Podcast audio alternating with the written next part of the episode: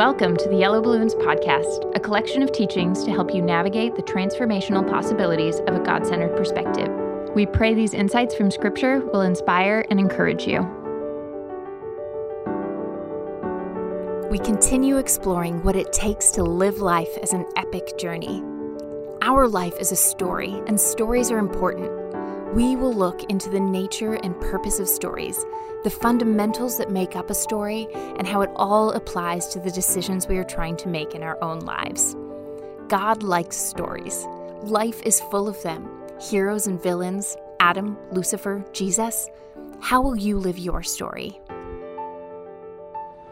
So today we start the epic journey part of this. I mean, we're all uh, we're all in a quest. We're all on a journey that is our life story.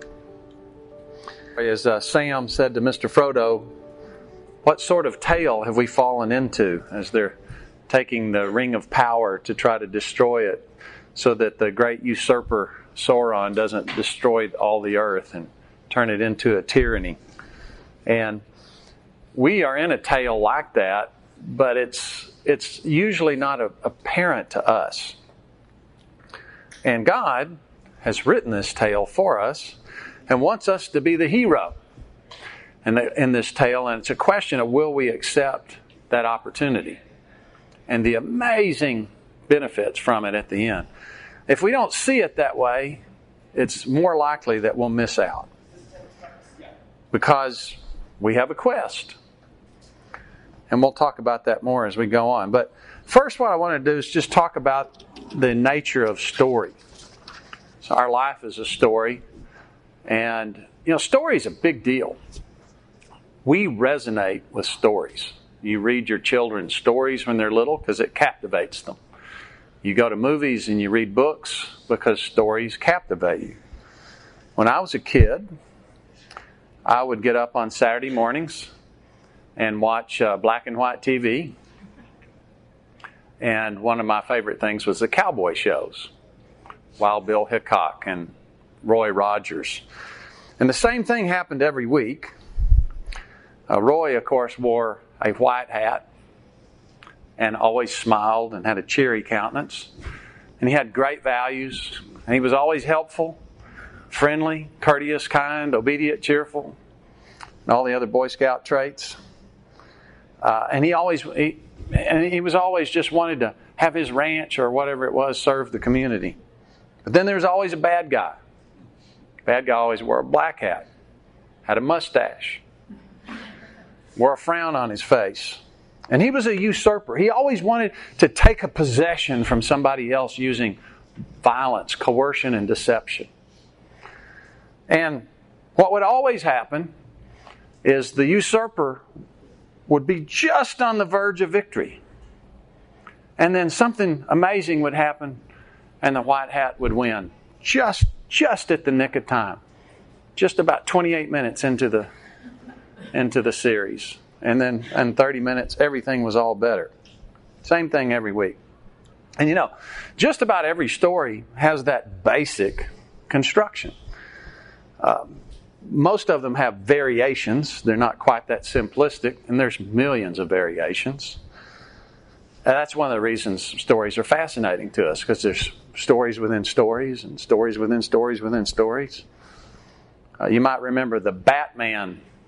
Um, it wasn't a cartoon; it was a yeah, it was, it was, a series. Yeah, with Adam West was the guy who was the played Batman. He, he was he was great because he was super melodramatic about everything. So it had kind of the the drama from the silent movies that he, he brought, but he was a little overweight and pudgy, which was, I think made it a lot funnier. And what would happen every week is that Batman would, would be against this villain of some sort. And right at the end, the villain would give them some impossible trap where they were going to die. Certain death. There was no way they could get out of it. And then they cut to a commercial and then they would come back and get out of it in some completely unthinkable way. One that one that sticks with me for some reason is they were they were in this uh, player piano that was giant player piano, and they were on the scroll going through, and the the uh, teeth were going to chomp them up. And just in the nick of time, Adam West re- recognizes what it is, and they start singing the song backwards. and it and it neutralized the uh, machine, and then of course they take their thing off. That you say, well, why couldn't they have taken that off?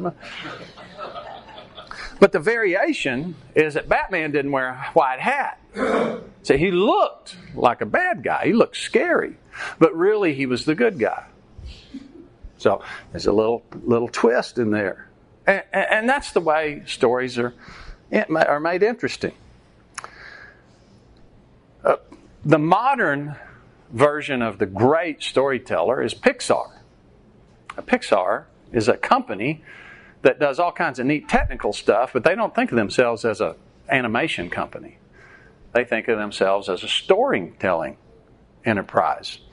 And uh, their book, Creativity Inc., by uh, Ed Catmull, who's one of the founders of Pixar, it's a terrific book about just how to have good company. But it's also fascinating if you like Pixar stuff.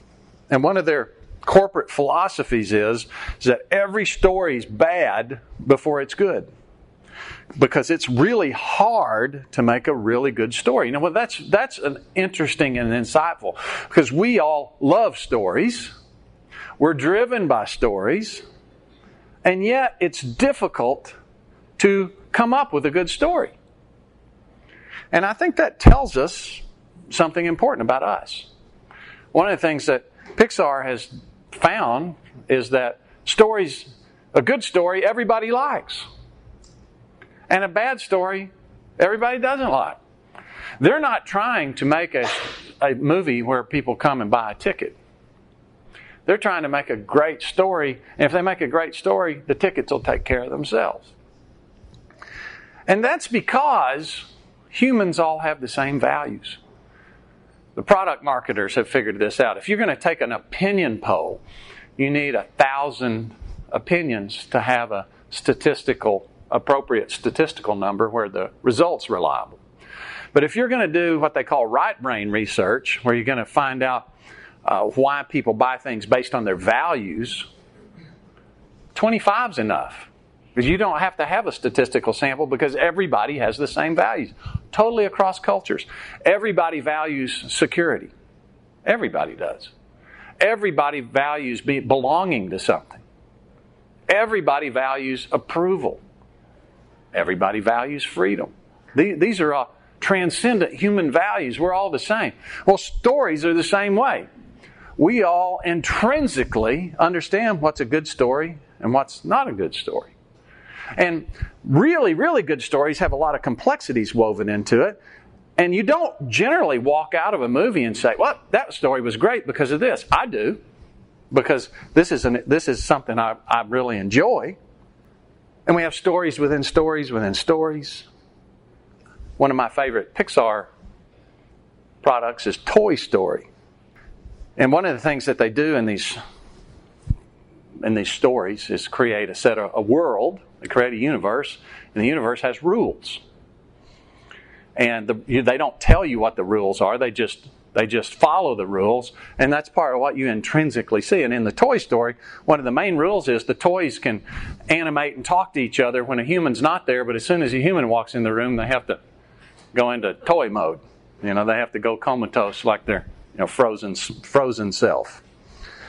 Well, Toy Story has a Saturday morning cartoon type of thing. There's a bad guy and there's a good guy and there's kind of a chase scene and a and a recovery. It, it has that in there.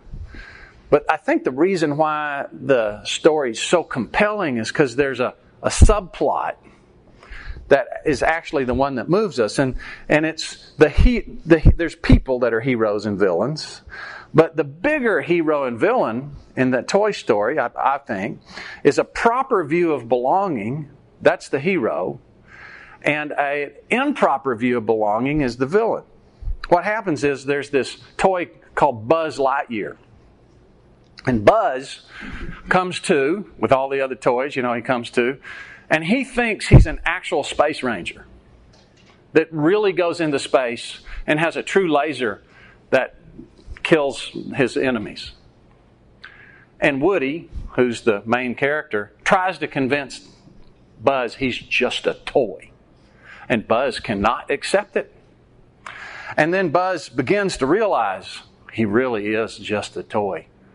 And he goes into depression. Why live if I'm not a real space ranger? And the most poignant part of the of the Toy Story one, this is, and this theme replicates in two and three. The the really the the the great part of the story is he comes to a point and he looks at the bottom of his foot, and it says Andy, which is the boy, and he realizes my worth as a as an as a person is that I'm a toy for a boy. So it's okay to be a toy. I don't have to be a space ranger. That's not what I am. I'm here to make a boy happy. And he embraces that, and then he has a great life because he's embraced who he really is. And this, this theme keeps going in two and three. If we embrace who we really are and we lean into who we really belong to, that's where real happiness comes from. Well, why do these stories appeal to us so much?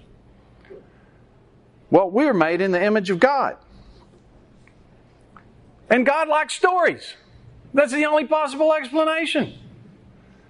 And He has written a story that's unbelievable. And it's stories within stories within stories within stories. Millions of stories all interbedded. One of the things we may do in, in the new earth is spend a lot of time following all these phenomenal plot thread lines that are all interconnected that we were oblivious to while we were on earth. Wait till you see the drive in movie in the new earth. And you get to go and watch these things. And then on comes two people that explain the plot and do a thumbs up, thumbs down. You know, it, it, it's incredible. But just like Toy Story, there's sort of a white hat, bad hat, black hat kind of overarching theme in this grand story. You see, God made a hero with a white hat. His name's Adam. And he had a villain, the black hat. Name's Lucifer. Now, heroes and villains don't always look their part. Today, a serpent crawls on its belly, eats dust. But that was the curse for the serpent. So God wouldn't curse the serpent by saying, I'm cursing you by having you do what you already do. So whatever a serpent was must have been something very appealing at the time. Because a lot of times the good guy looks like a bad guy and the bad guy looks like a good guy. And in fact, those movies are, or those stories or those books are more interesting, aren't they? Because, oh, I thought that was the good guy and it turns out to be the bad guy. Well, that's, that's what he did. And just in the nick of time, the black hatted guy looked like he's going to win. Let me harken back to Saturday morning cartoon for just a moment. There's a, a great theological commentator and social um, commentator from my generation named Ray Stevens and he wrote this uh, story, this song. You may you may remember it. I plopped down in my easy chair and turned on channel two. A bad gunslinger named Salty Sam was chasing poor sweet Sue.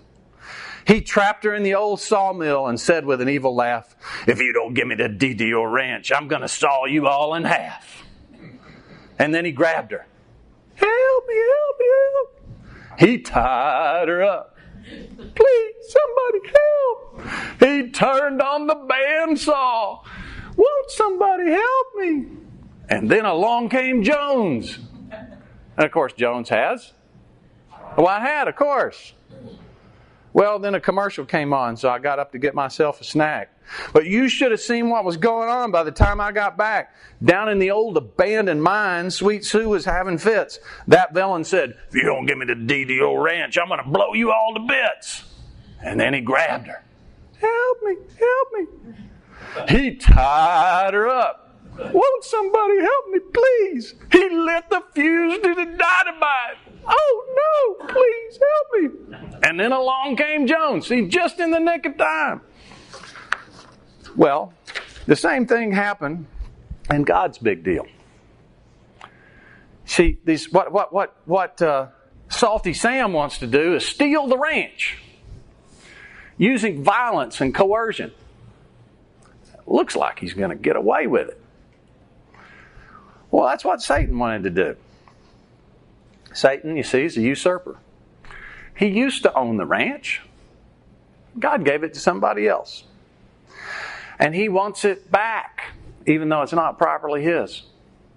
And he'll use deception and coercion to steal what's not properly his.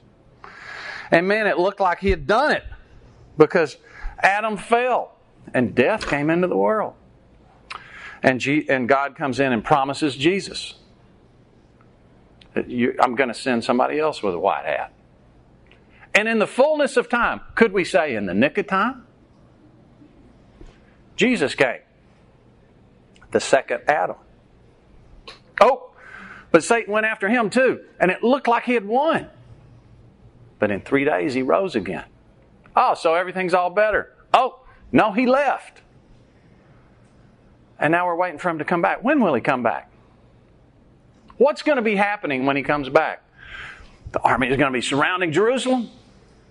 And they're just about to finish it off. And he comes riding in on a white horse. See, Saturday morning cartoons are really profound, as is Ray Stevens. Well, this is the reason this appeals to us. It, it, it's history. This teaching will continue in the following episode. Thanks for listening to the Yellow Balloons podcast. If you want more information on adopting a God centered perspective, visit our website at yellowballoons.net. And if you have any questions related to what you just heard, we would love to hear from you. Please email us at contact at yellowballoons.net. Thanks for listening.